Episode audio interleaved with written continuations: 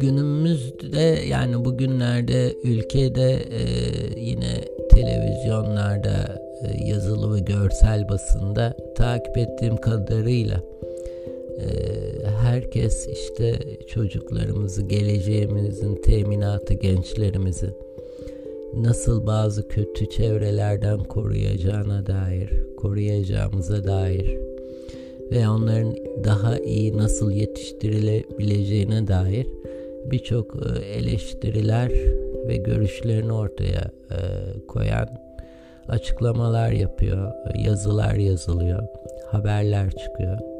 İşte konunun uzmanları görüşlerini bildiriyor falan.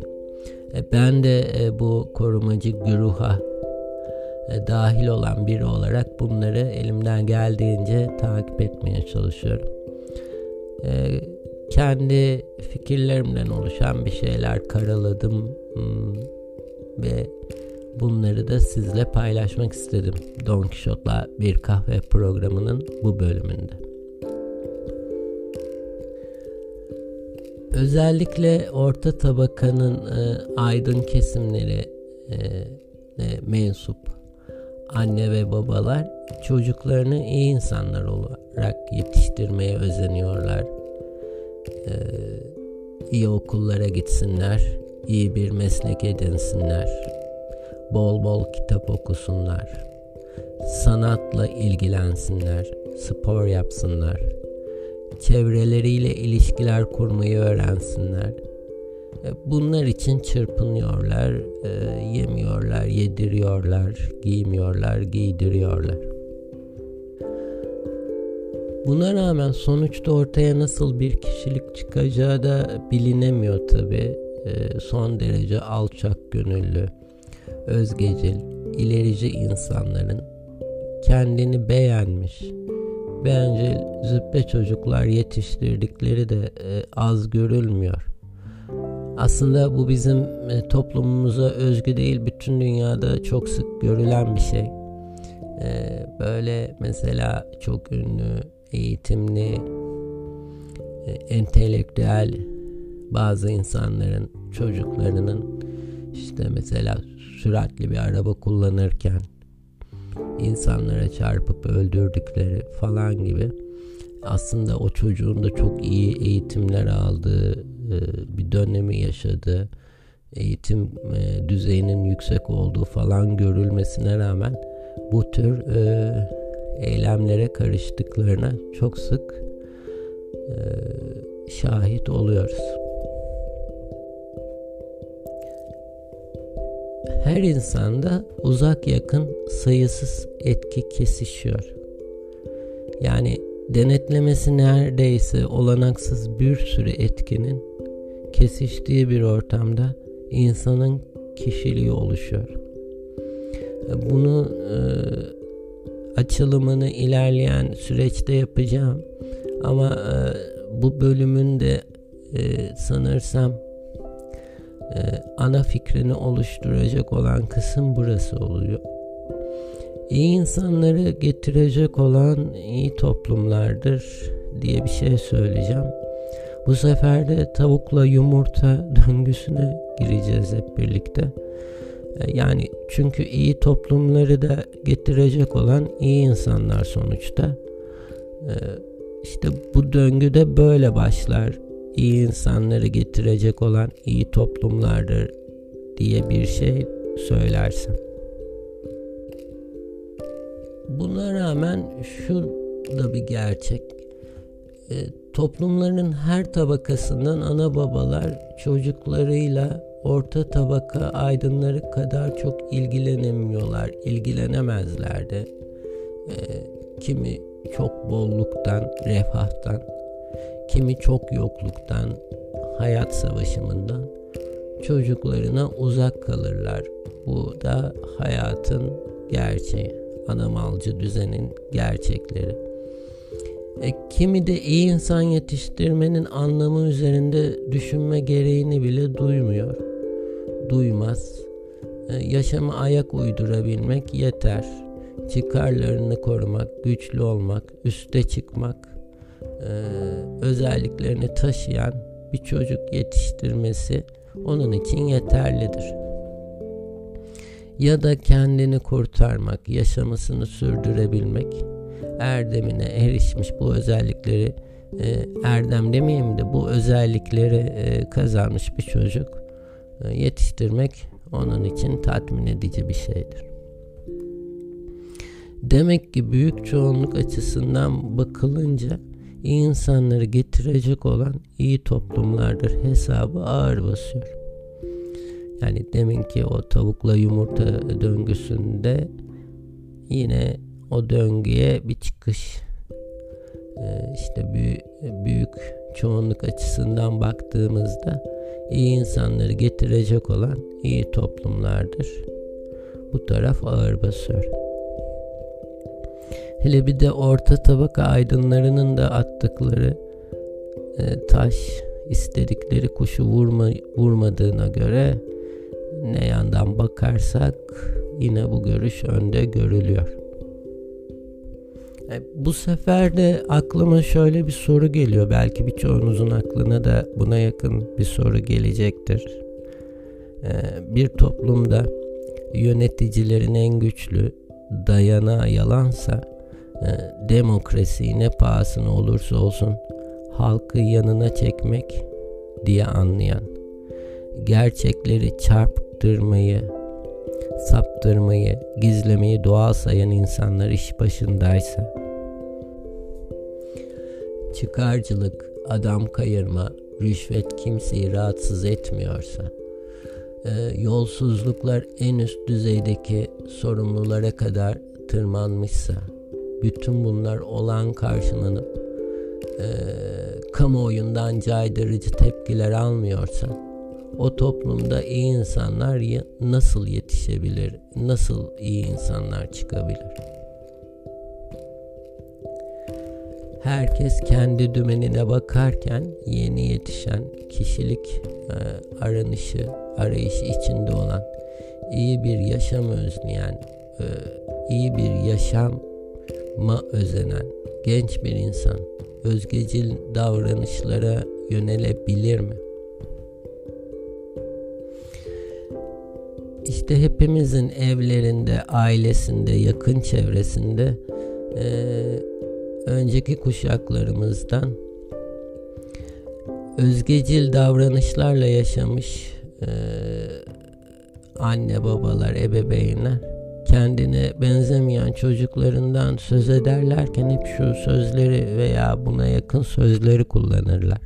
İşte bana pek benzemiyor, bizim gibi düşünmüyor Ah şimdiki gençler. Ama böylesi daha iyi belki de işte rahat yaşar falan derler. Bunlara hep şahit oluruz belki kendimiz dahi ifade ederiz. Peki demesek veya işte e, demeseler o büyükler bunların ne olacak? Şöyle ol, böyle ol diye öğüt vermekle kimseyi biçimlendiremeyiz, biçimlendiremezler. Kimse kimseyi bu şekilde biçimlendiremez. E, bir takım tedirginlikler yaratsanız da son sözü gene yaşamın gerçekleri, insanlar arası ilişkilerin ortaya çıkardığı gerçekler söyleyecektir. İşte e, mesela bir gencin bir ebeveyni babası mesela e, ona şu şekilde konuşmalar yapar bir şey yapmaya çalışan bir gence e, ne bileyim mesela bir genç içindeki özgecil iyi davranışı e, yitirmemiş o içinde ama işsiz de böyle bir örnek verelim faydalı bir şeyler yapmak istiyor. Mesela. Bir sivil toplum kuruş, kuruluşunda gönüllü bir şeyler yapıyor. Hiçbir maddi çıkar gözetmeksizin boş zamanını böyle değerlendiriyor. Mesela bir çevreci e, oluşumda broşür, gazete dağıtıyor falan. Hemen ona babası mesela veya annesi sana ne yararı var? Bu işten çıkarın ne? E, gene XX dernekte mi çalışıyorsun gibi söylemlerde bulunuyor. işte e, siz, bu gençleri seven, korumak isteyen kişiler bunlar. Onun içindeki özge, özgecil ve iyi davranışı e, yıkmaya çalışıyorlar. E, bu genç de özgecil ve iyi davranışını savunmaya kalkarsa bu kez daha kaba, daha e, uyarıcı, daha sert tonlardaki e, söylemlerle karşı karşıya kalıyorlar. İşte bu sefer e, bu sefer enayi misin ulan sen gibi falan daha sert tonlarda e, eleştiriler alabiliyorlar. Çocukların e, içine sızmış olan bir yerlerden içine sızmış olan iyiliği söküp atmaya uğraşıyorlar. E, bu iyilik o gençlere karşı dönebilir çünkü ilerleyen yaşamlarında öyle düşünülüyor. Düşünülüyor. E, kötü bir toplumda iyi insan olarak yaşamak çok güç. E, buraya çıkıyor bu. Peki nasıl oluyor da kötü bir toplumda herkes kötü olmuyor? Öyle ya yani e, şimdi bizim toplumumuzda da herkes kötü değil veya dünyadaki e, diğer toplumlarda da herkes kötü değil. E, Birçok iyi insan bulunuyor. Zaten bu toplumları ayakta tutan da e, bu iyi insanların varoluşu e, birçok alanda da faaliyet gösteriyor gösteriyor olmaları. Başta demiştim e, bu bölümün ana fikrini oluşturacak e, yer burası diye herhalde. O da denetlemesi neredeyse olanaksız bir sürü etkinin kesiştiği bir noktada insanın kişiliği oluşuyor. İşte başta dediğim şey buydu. Bütün işin sırrı da burada kanımca. İşte gözlemler, eğitim, din, öğretim, akıl, duygular ve sevgi. Bu sefer kendimden bir örnek e, vereceğim. E, geçenlerde kitap fuarı vardı. Oraya gitme hazırlığındayım. E, kitap fuarlarına da çok severim. Hani böyle bir öncesinde enerjimi toplarım. Hem yapacağım çalışmaların bir vitrini şey yaptığım çalışmaların bir vitrini olmuştur.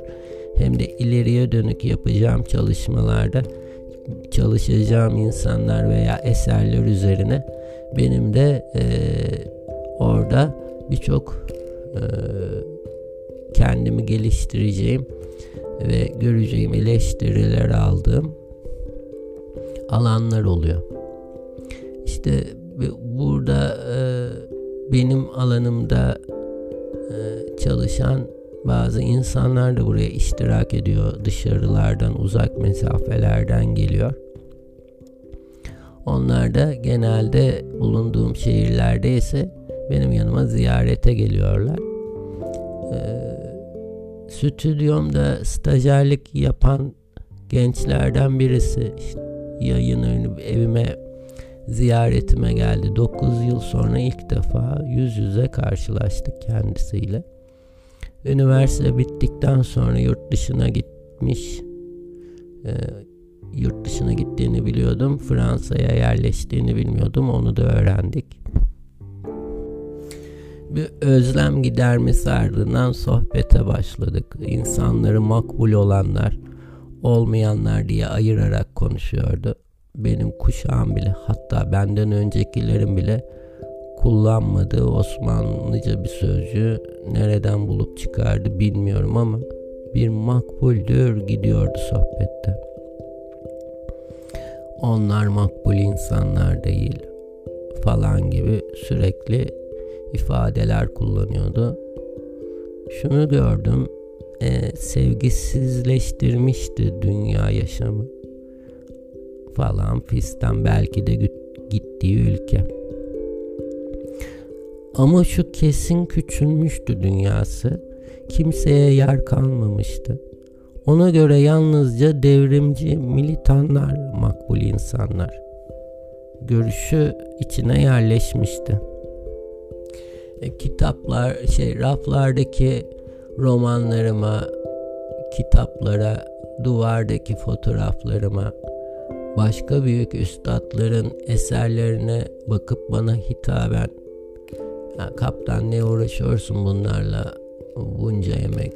diye tatlı tatlı gülümseyerek e, makbul olmayan kendi görüşlerine göre kendini kanıtlamış birçok usta sanatçıya e, dünyaya ölümsüz eserler kazandırmış birçok ustaya e, makbul olmayan insanlar gözüyle e, eleştiriler yapıyordu. Tatlı tatlı gülümsüyordu ardından. İşte sevgi pıtırcı, akıl küpü gencimiz.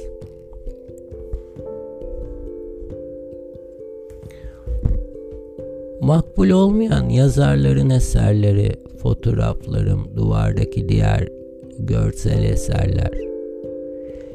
Çevremdeki makbul olmayan insanlar geçiyordu aklımdan o sohbette. Kafamın içinde film şeritleri dönüyordu böyle. Böyle durumlarda nedense hep büyük babam, annemin babası anne tarafımdan Büyük annem, annemin annesi, anne tarafımdan o, onları hatırlarım hep. Ne güzel insanlardı onlar, ne iyi insanlar. Sevgi anıtları. Ama devrimci değillerdi. Hele büyük babam 1940-1945'lerde 50'lerde gençlik dönemini geçirmiş. Ee, neslin bütün e, mensupları büyük bir çoğunluğunu kapsayan görüş gibi o da Almanları çok seviyordu. Hiçbir konuda anlaşamazdık kendisiyle. Buna rağmen çok iyi insanlardı. Evet böyle durumlarda nedense hep onları hatırlıyorum. Ne güzel insanlardı onlar. Bu tümce de Firuzan'dan parasız yatılı da aklıma kazındı. Hep kullanırım, sık sık da kullanırım. Yine bir gün gençlik dönemimde binbir acıdan geçmiş Yaşar Kemal Üstad. Üstad 1990'ların sonu 90'lar yeni bitmiş. Milenyum milenyum diye ortalık yıkılıyor çok iyi hatırlıyorum. Lebon Pastanesi'nde ada müzikten çıktım. Yaşar Kemal Üst, Üstad'ı ziyaret etmem gereken bir randevumuz e, var. E, çalıştığım kurum bir dosya hazırlamamı söylemişti.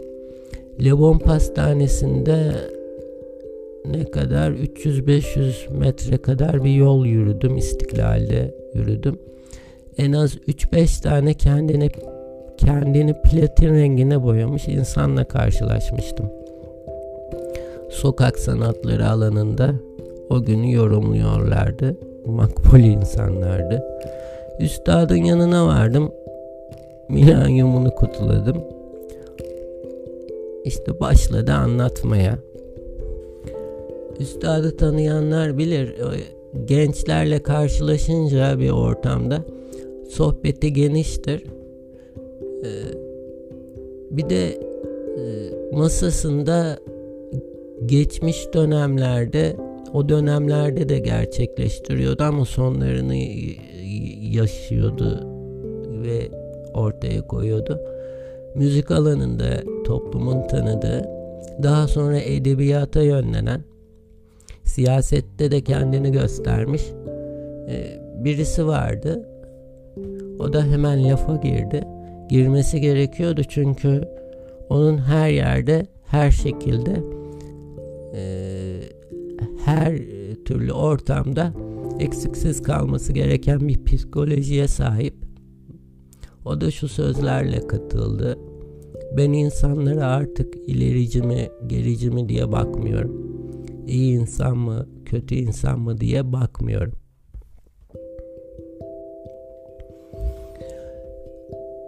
Yaşadıklarının getirdiği bir abartma bu. Ama iyi insan sorununu anlama yolunda önemli bir adım. Hiç kimse şu ya da bu düşünceye bağlanmakla iyi insan olmaz. İyilik çok daha başka nitelikleri de gerektirir.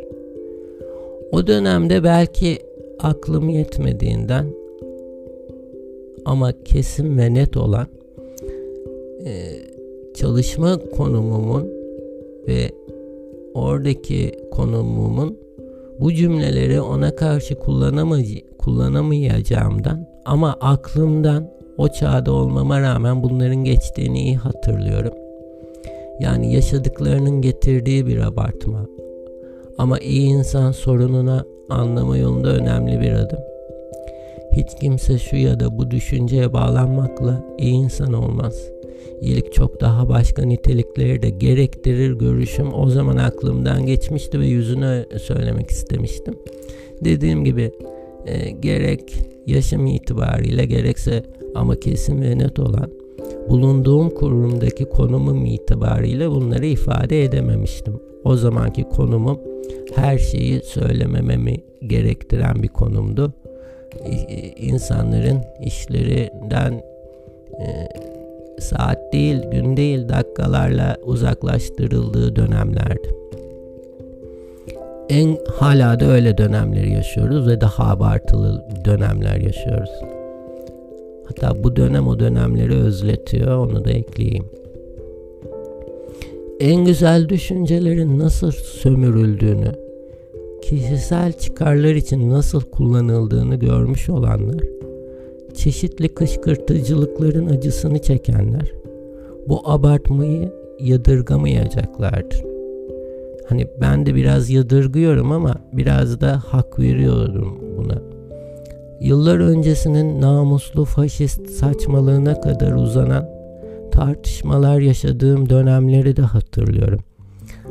Ee, hep e, o dönemlerden örnek veriyorum. Yine entelektüel bir büyüğümüz bir seminerinde bu namuslu faşist konusunu konuş, konuşuyordu. Yani konu o değil de konunun içinde buna girdi. Ee, hiç kimseyi bizim gibi düşünüyor diye namuslu, dürüst, iyi insan sanmamalıyız diyordu. Bunların ayrı nitelikler olduğunu pek çok kişi yaşayarak gördü diye de ekliyordu. Çok güzel bir eklemeydi bu. Hala da aklıma kazınmış bir yerlerde duruyor. Bir de şu var. Bu bölümün sonuna geldik. Bunu da eklemek istiyorum. Sevdiklerimizi bizi sevenler arasından seçmek zorunda değiliz. Sevgi ancak bizi sevmeyenleri de kapsadığında bir alışveriş olmaktan çıkar diyerek e, Don Quixote'la bir kahve programının bu bölümünü sonlandırıyorum. Bizlere iletişim olarak iletişim kurarak ulaşmak isteyen dinleyicilerimize www.adamyayınları.com.tr resmi sitemiz üzerindeki iletişim sayfasından ulaşabileceklerini belirterek programı sonlandırıyorum. Hepiniz hoşçakalın. Bir dahaki bölümde görüşmek üzere.